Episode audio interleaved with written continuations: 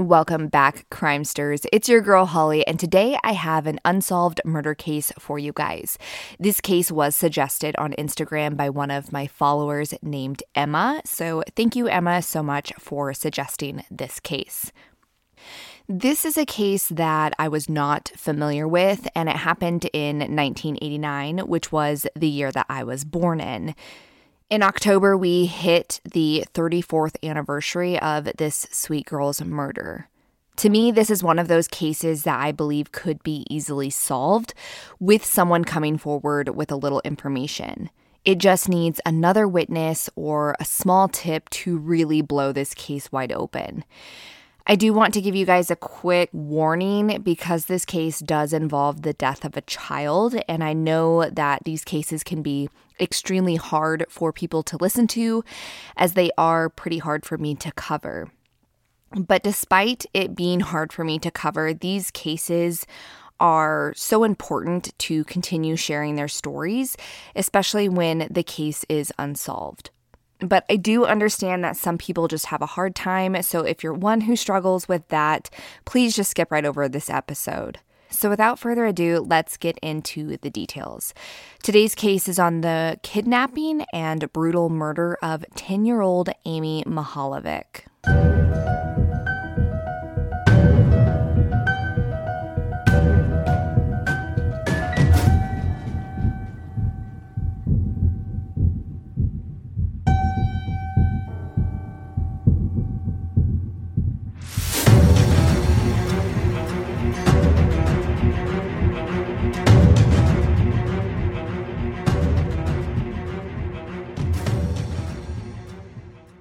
On December 11, 1978, Amy Renee Mihaljevic was born to her parents Mark and Margaret in Little Rock, Arkansas.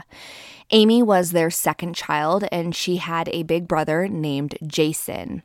In 1984, Mark and Margaret moved their family out of Arkansas and moved to an area called Bay Village, Ohio. According to the Wikipedia on Bay Village, it's a city that is located along the southern shore of Lake Erie and is a western suburb of Cleveland. Bay Village is not a teeny city by any means, but I also wouldn't classify it as a super large city either. According to the 1990 census, Bay Village was home to around 17,000 people. So, again, not massive, but decently sized. It's reported by WKYC that Bay Village was named the sixth safest city in the United States by Family Circle magazine back in the late 1980s. So when Mark transferred to Ohio from his job as a field rep for Buick in Little Rock, he and Margaret were very excited to begin this new chapter of their lives in Bay Village. Mark and Margaret were originally from Wisconsin, where they met in high school and then ended up marrying in 1972. When the family moved to Bay Village, they settled into a cute house that they made a home, and all was well for five years before tragedy struck. Growing up, Amy was a very outgoing and friendly and adventurous little girl. She absolutely loved animals, especially horses, and she spent a lot of her free time at a local stable known as the Holly Hills Stables.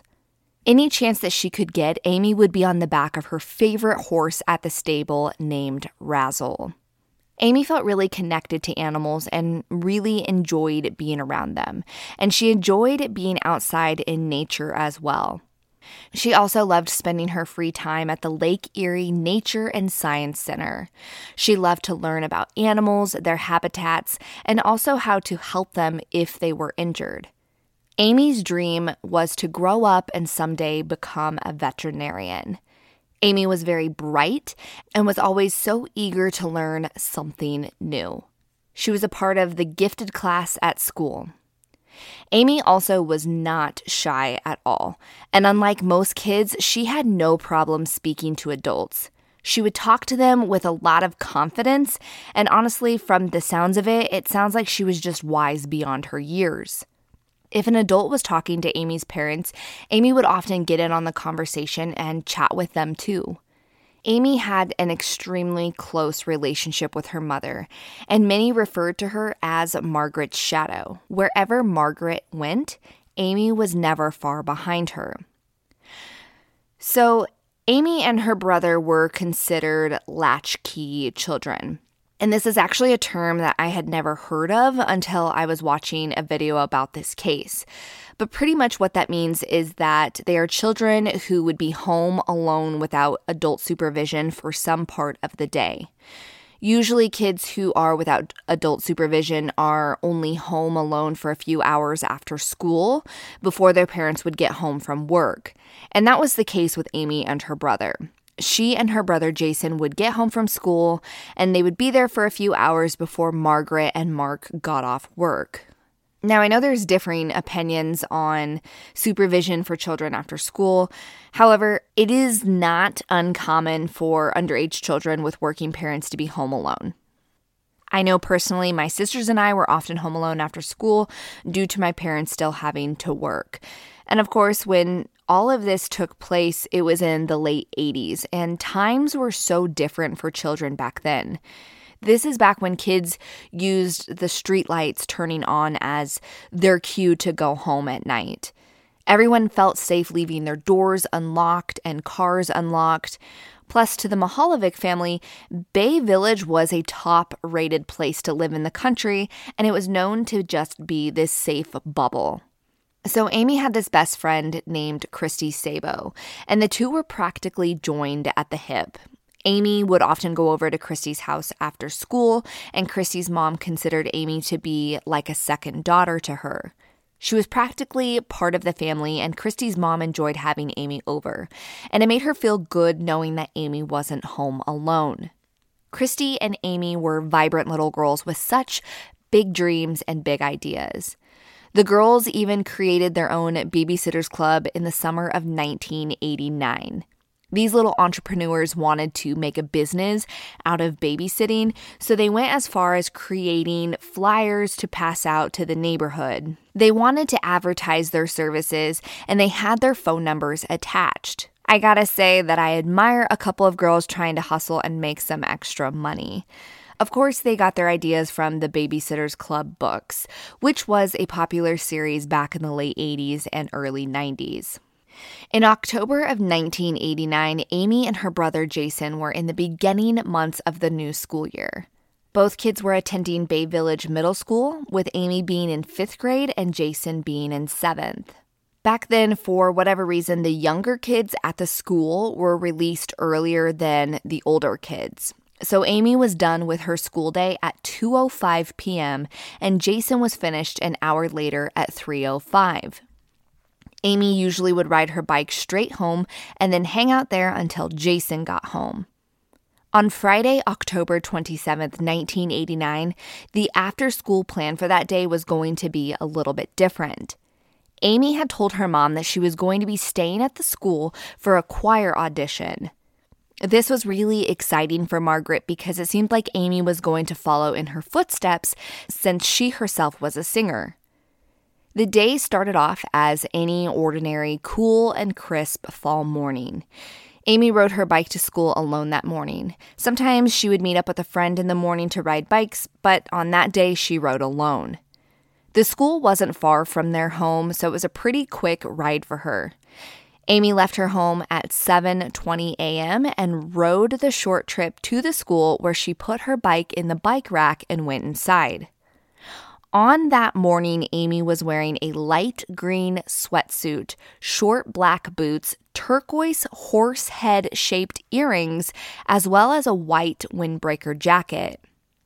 She was also carrying her backpack that contained a black notebook that had a buckle on it that said best in class.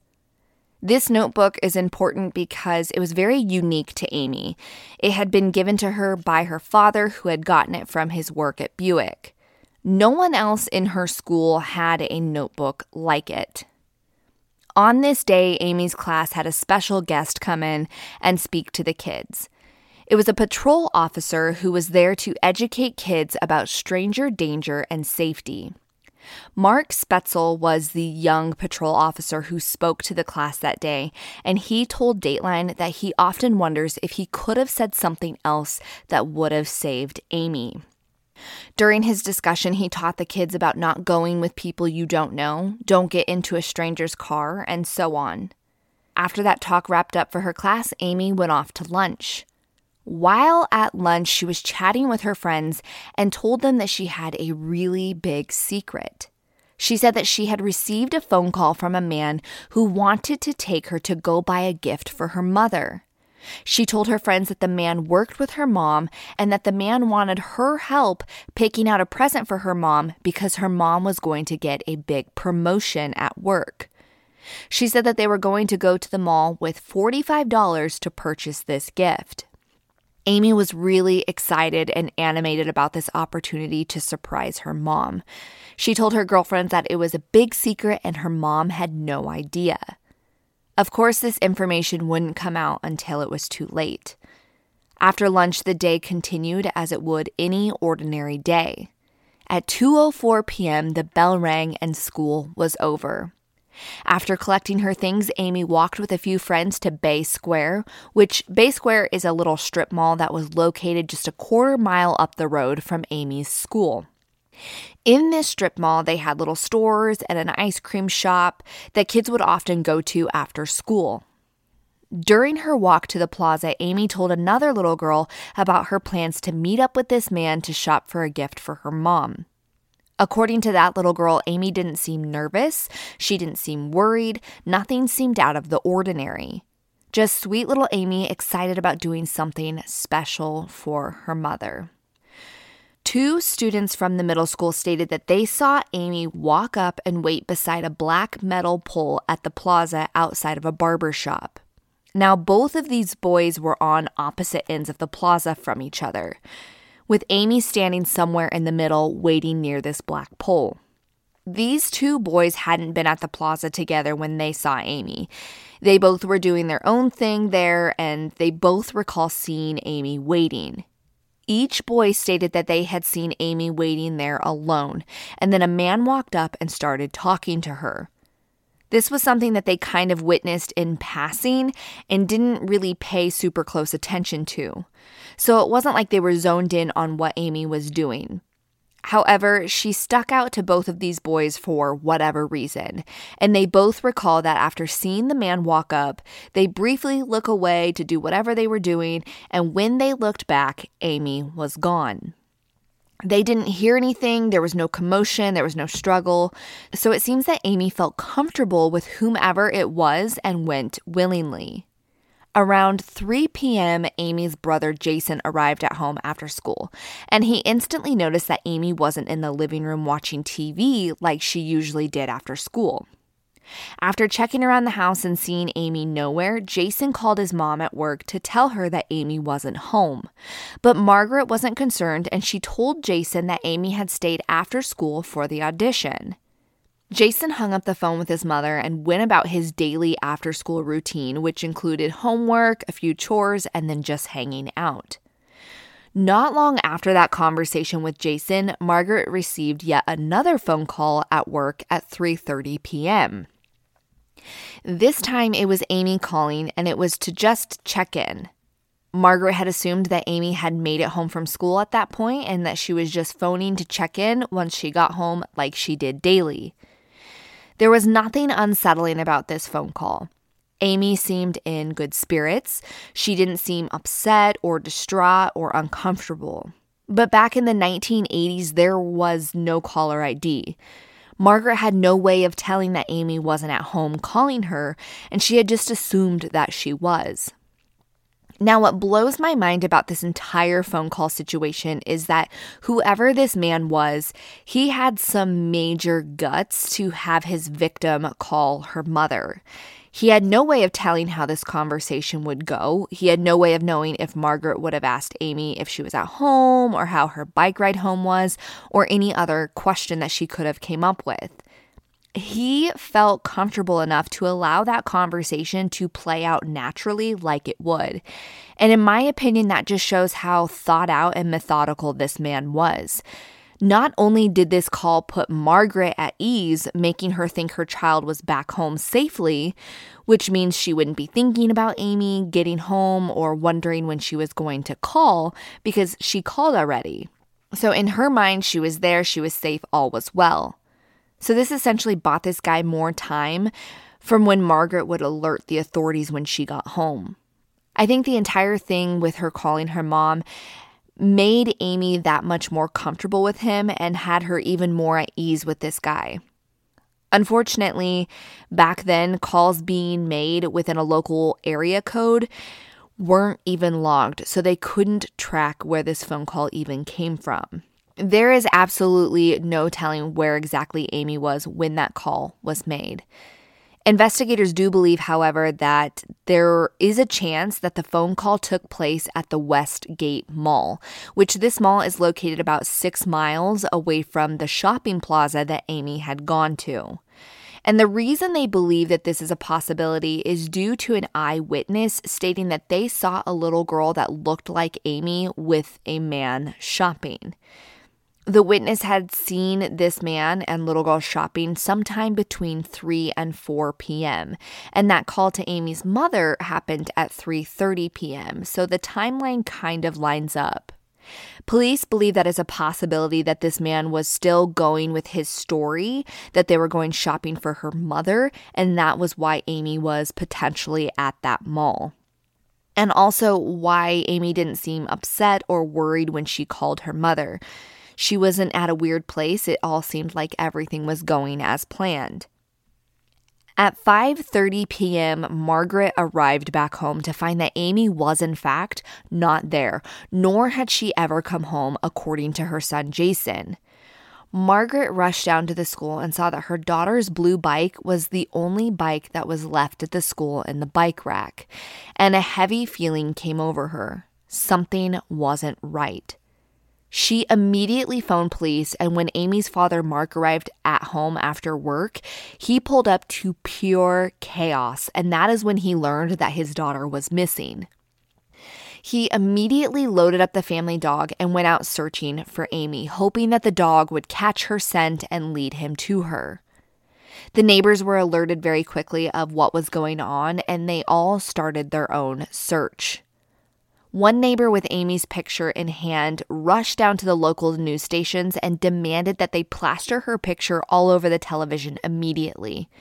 She told them that she wasn't going to leave until they did, and thankfully they agreed and started pumping out Amy's picture and information all over the news. When Margaret saw her daughter's picture on the news, she completely lost it. She just screamed uncontrollably. That night, as the hours ticked by and the family waited for any kind of news, Margaret slept on the floor under their corded phone that was hung neatly in their kitchen. She was just waiting for the phone to ring and for her to hear that they found her precious Amy safe. But that phone call would never come. The following day, the search for Amy continued, and Mark and Margaret went on television to beg and plead for answers. They were featured on all of the local news stations along with Amy's face. Posters began going up around town, and it wasn't long before tips started to come in. Investigators worked to interview Amy's family, neighbors, teachers, and friends. And this is when they learned about the phone call from the man claiming he worked with Margaret and how he wanted to buy her a gift for her promotion. The authorities made up a letter to send home to parents of students that attended schools within the area. The letter detailed what they knew so far about Amy's abduction and how Amy had received that phone call. It requested that anyone who may have also received a similar phone call to please contact the authorities immediately. Two other young girls had received phone calls that were eerily similar. These two now women were interviewed by Dateline, and the first one said that when she got the phone call, the man identified himself as her mother's boss, and he even used the boss's name. He told her that her mom received a promotion at work. He was so excited for her, and the entire team wanted to get her a special gift. He stated that they didn't know what to get her, so he wanted to pick her up after school, take her with him to help find a gift. The girl started speaking to her brother, who was also in the room at the time, telling him about the plan to get their mom this gift. And the man's tone on the phone immediately changed. He became very angry, telling her that she was going to ruin the surprise, and the girl apologized and said that she couldn't go. The second woman told Dateline that she spoke to this man on a few different occasions, but she said oddly, when he would call, her mom was never at home. So, whoever this person was knew well enough when to call so that the mob wouldn't get tipped off. Now, this woman states that during the times that she spoke to this man on the phone, there was always a car that was parked outside of the house, and she believes that that was the man watching her. She claimed that eventually her older sister forced her off the phone, and so obviously she never met with the man. Now, both of these women, when interviewed by Dateline, requested that their identities be hidden. They are still fearful that that man is out there somewhere watching them. I can only imagine what fear that they've lived with. And not only fear, but also I'm sure they have some sort of survivor's guilt knowing that Amy's story turned out much different than their own. With these two new stories and information coming about, the investigators were left trying to scramble to find a link between all three girls. The families of all three girls were brought in to fill out questionnaires to try and find that link. The questions asked about places they shopped at. Did they use the same dry cleaners? Did they use the same dentist? Take their cars to the same mechanics to be worked on? The questions went on and on, trying to find some sort of commonality for the authorities to work off of. And surprisingly, there wasn't a single thing that they could link these three families together. And that is absolutely insane to me. Now, the two boys that saw Amy meet with this man, they came forward around this time and provided details to create a composite sketch. Both of the boys kind of remember things a little bit differently, so they have two composite sketches for what this man allegedly looked like that they saw. And I will have those on Instagram for you guys to check out. Obviously, the boys weren't super zeroed in on the situation, but you never know, anything could help. They do kind of look similar, but one of them has glasses, one of them doesn't. One boy remembers glasses while the other one doesn't. But when those sketches were made, that was pumped out into the media as well. One thing, though, that the investigators want known and drilled into everyone's head when they hear this story is to think about that guy's story. He claimed to have known all three of their mothers. He used their names every single time. He used their bosses' names on occasion. He knew where they worked. The authorities are asking if you're within law enforcement, if you've ever heard of someone using that as their MO, please contact them. It is so unique and so different from any other case that I've ever read or any other case that I've covered. And this has to stick out to someone. The authorities believe that this person that they are looking for is not this big, scary monster of a man. They say that this guy is more like your Ted Bundy type of guy, where he's charming, he's charismatic, he's smart, but secretly deep down, he's this awful human. And they don't believe that this person just turned off whatever evil they have within them after they abducted Amy. They believe that there is a possibility that this man had done this before, maybe not murder someone, but definitely abducted someone or had been sexually abusing someone for a while and had gotten away with it. Or they think that maybe this person had done time for crimes similar to this case and he had been let out of prison during that time. Unfortunately, the months would go by and fall turned to winter. Snow blanketed the ground, and Christmas lights started popping up on homes around the town. Also, popping up were white ribbons all over the town in remembrance of Amy. Everyone living within Bay Village was scared out of their minds because Amy still hadn't been found, and so the kids were terrified that they would be next. On December 11th, what would have been Amy's 11th birthday, her mother, Margaret, held a birthday party for her daughter and invited news reporters into the home.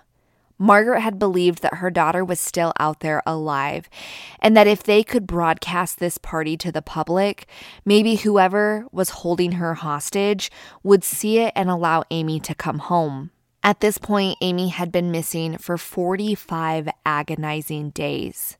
After Amy's disappearance, her father, Mark, tried to keep things as normal as possible for his son, Jason, and the family. He recalls to Dateline that he and Amy actually had this newspaper route that they would do every Thursday morning. Amy and Mark would wake up before the sun would rise and go out with their dog named Jake to deliver the newspaper. Mark said that after she disappeared, he kept that paper route for weeks in hopes that if Amy came home, she would have something to come home to. Something for her that was still the same. And this just breaks my heart. Thinking of Mark getting up and doing this routine alone, all the while not knowing where his sweet baby girl is. On February 8, 1990, after 105 days, the Mihaljevic family would finally get some answers about what happened to 10 year old Amy. A jogger discovered Amy's body located 50 miles south of Bay Village on County Road 1181 in Ruggles Township in rural Ashland County. Her body had been discovered down a quiet country road. Her body didn't give many clues beyond that it was apparent that she had been sexually assaulted and that she had likely been in that field the entire time, leaving the authorities to believe that Amy was likely murdered not long after she was taken. Amy had suffered a blow to the head as well as being stabbed in the neck. When her body was discovered, the authorities scoured the field a mile in each direction, picking up anything that they could find that didn't naturally grow there. Notably, though, a few of her personal belongings were never recovered, which included her backpack with that binder I mentioned earlier with that best in class clasp on it, her boots, as well as her very unique turquoise horsehead earrings.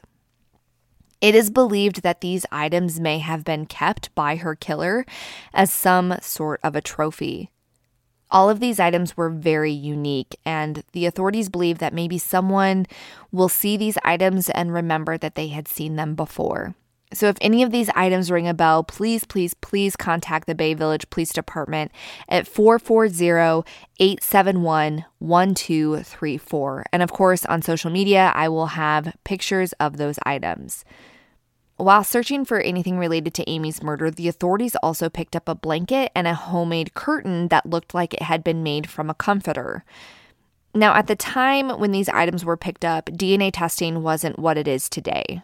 Many advancements have been made in science that just weren't around in 1990. They weren't sure if these items were connected to Amy initially, but they had this gut feeling that Amy had been wrapped inside of these items before being dumped on that country road.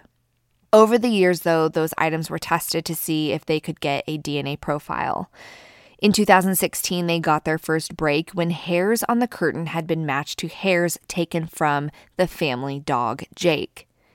By 2016, Jake had long since passed away, but in 1989, when Amy went missing, investigators took samples of his hair just in case it was ever needed.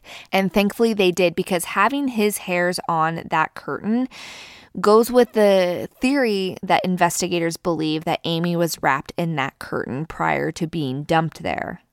This curtain is also very unique that the authorities are hopeful that someone will recognize it. Investigators are hoping that someone will see this curtain and remember seeing it before, whether it be in someone's house, their barn, whatever. I also want to make note that the area in which Amy was found is very interesting. This had to be a known place to whoever her killer is, because this is not just a place that you would pull off the side of the road and stumble upon. You had to be familiar with this area in order to know that it even existed. So, again, if you are suspicious of someone and you know that they're familiar with this part of Ashland County, Ohio, please call in.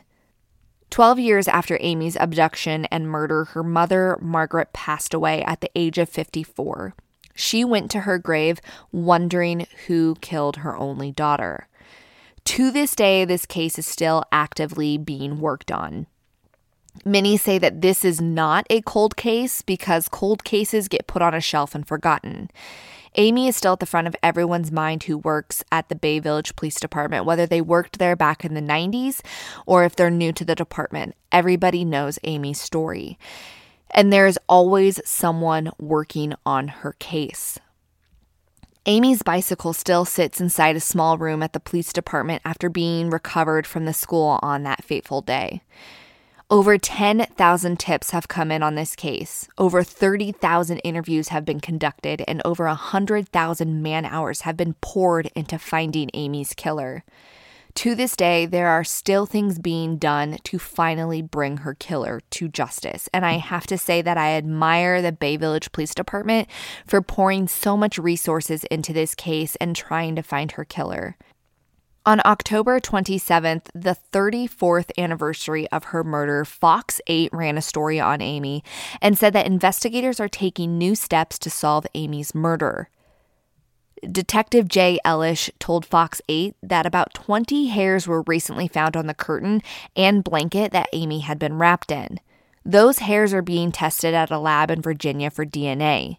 He also said that they are now re examining Amy's clothing in hopes that DNA that wasn't previously detected could be found now that technology has advanced. Amy was taken far too soon. She had so much life left ahead of her, and it's just so tragic to think that the last thing she was off to go do was to help find a special gift for her mother, who she loved so much. Amy has been gone for 34 years her case left unsolved. And I truly believe that there are people out there that hold the answers, whether they know it or not. Someone has to recognize this curtain. Amy's belongings that have never been recovered have to be in someone's possession.